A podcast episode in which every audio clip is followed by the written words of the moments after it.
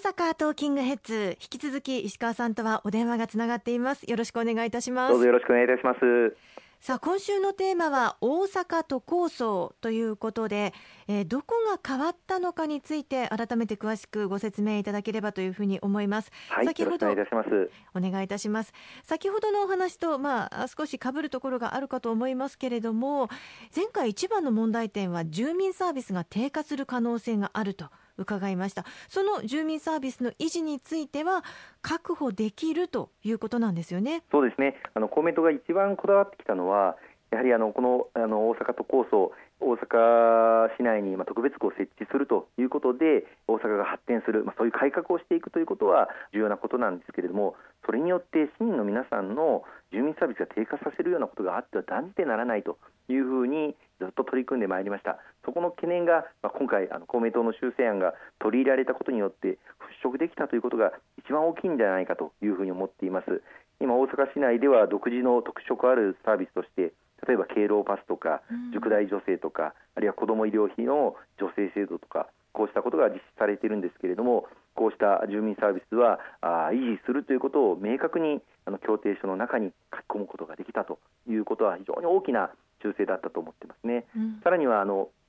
今はあの大阪市270万人の市民に対して一つの自治体で1人の首長があ、まあ、サービスをどうするかというものを決定していますけれども今後はあのこれが住民サービス身近なサービスについてはそれぞれの特別区で判断することができるというふうになってきますのでそれぞれの特別区あのやはり高齢化率であったりとかあるいは子育て世代の人口割合であったりとかそれぞれ違いがありますので一つの一律の大阪市内の一律の制度ではなくてそれぞれの地域に合ったあのきめ細やかなサービスが実現することができるようになるということも大変大きいと思いますね。さらにはこの大阪都構想を実現すれば広域行政は大阪府で一元化することになりますので、はい、例えば大阪の経済の発展あるいはインフラ鉄道網とか道路網とかこうしたインフラについては大阪府が一元的に判断をすることができると、まあ、迅速に、えー、決断をして前に進めていくことができるということになりますので大阪全体の経済の底上げにもつながっていきますしそのことによって大阪の税収も潤ってくる。そうするとさらに、え住民サービスが拡充をしていくということがあの実現可能になるというふうに思っています。そして、えー、次に前回は大阪市を廃止して特別区を移行するのに莫大な予算が必要ということでしたが今回この点についてはどのように修正されたんですか、はい、あのこの点も公明党が一貫してあの修正を求めてきた点があ今回あの修正が図られたということは大変大きなあ前進だというふうに思っています。あの当初の案ですと、まあ、初期コストがあ最大163億円かかるというふうに言われていたんですけれども、はい、既存の庁舎を活用するということになりまして新たに今庁舎を作ったりとかですね、ええ。あるいは議会を設置したりとかそういう建設コストをできる限り削減することになってこれであの直期コストが241億円まで大きく削減をすることができました。先ほども申し上げました通りあの300億円を超えるコスト削減を、まあ、実現できたということも、え大きな改善点だというふうに思っています。かなり大きいですよね。そして大きな議論になっていましたが今ある区役所というのはどうなってしまうんでしょうか？はい。あのこれもあの公明党があの強く主張した点が修正としてあの盛り込まれました。現在のあの区役所の機能は維持されるということになりました。あの4つの特別区にあの修練することになることで自分の住んでいる地域の区役所の機能があ遠くなってしまうんではないか。遠く遠いところまで、えー、足を運ばないと受けられなくなるんではないかというそういう懸念の声もありましたので公明党としてここは強くあの訴えさせていただいて現在の区役所の機能そして名称もそのままで維持されるということに修正がなされたんです。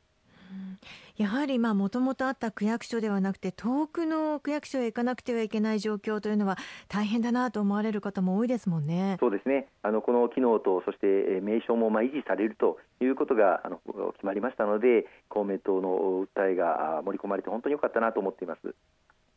他にはどんな内容が入っているんでしょうか？はい、今申し上げたあの3つと合わせて4つ目として児童虐待防止対策として4つの特別区それぞれに児童相談所を設置するということも盛り込まれてこれがあのいわゆる4つの修正案というものなんですがけれどもこれ以外にもですねその後の議論の中で改善がなされたことがあります。はい、例えばあの今の24の区が24地域自治区というものに変わるんですが、その24の区にそれぞれ災害対策本部を設置するということもあの決定となりましてそれぞれの区ごとに災害対応を行うという体制が強化されます。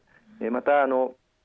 今、新型コロナウイルス感染症の対応大阪市内には1つの保健所で対応していますけれども今後4つの特別区になった場合にはそれぞれの区に保健所が設置をされることになりまして感染症対応も充実強化されるということが決定となりましたさらにはあの今は例えば天王寺動物園などは大阪市民の皆様にはあの入園料が子どもたちとかあの高齢者の方は無料ですけれども今後はあの大阪府民全体の方々にこうした入園料の無料優遇措置が適用されるということも公明党が主張して盛り込まれている内容となっています。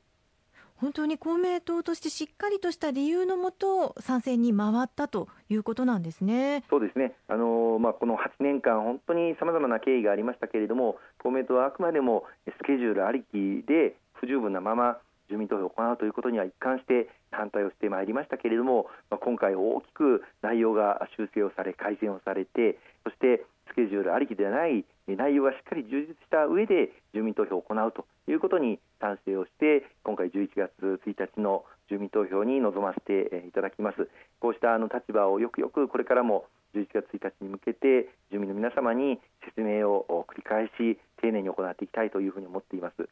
今回石川さんのお話を伺って本当に民意を反映できるように住民サービスの低下を防ぐ案というのが存分に含まれているんだなというのがよく分かりました。そうですね。あのちょうどこの、まあ、住民投票で賛成多数になれば2025年の1月1日から特別区制度があのスタートすることになります。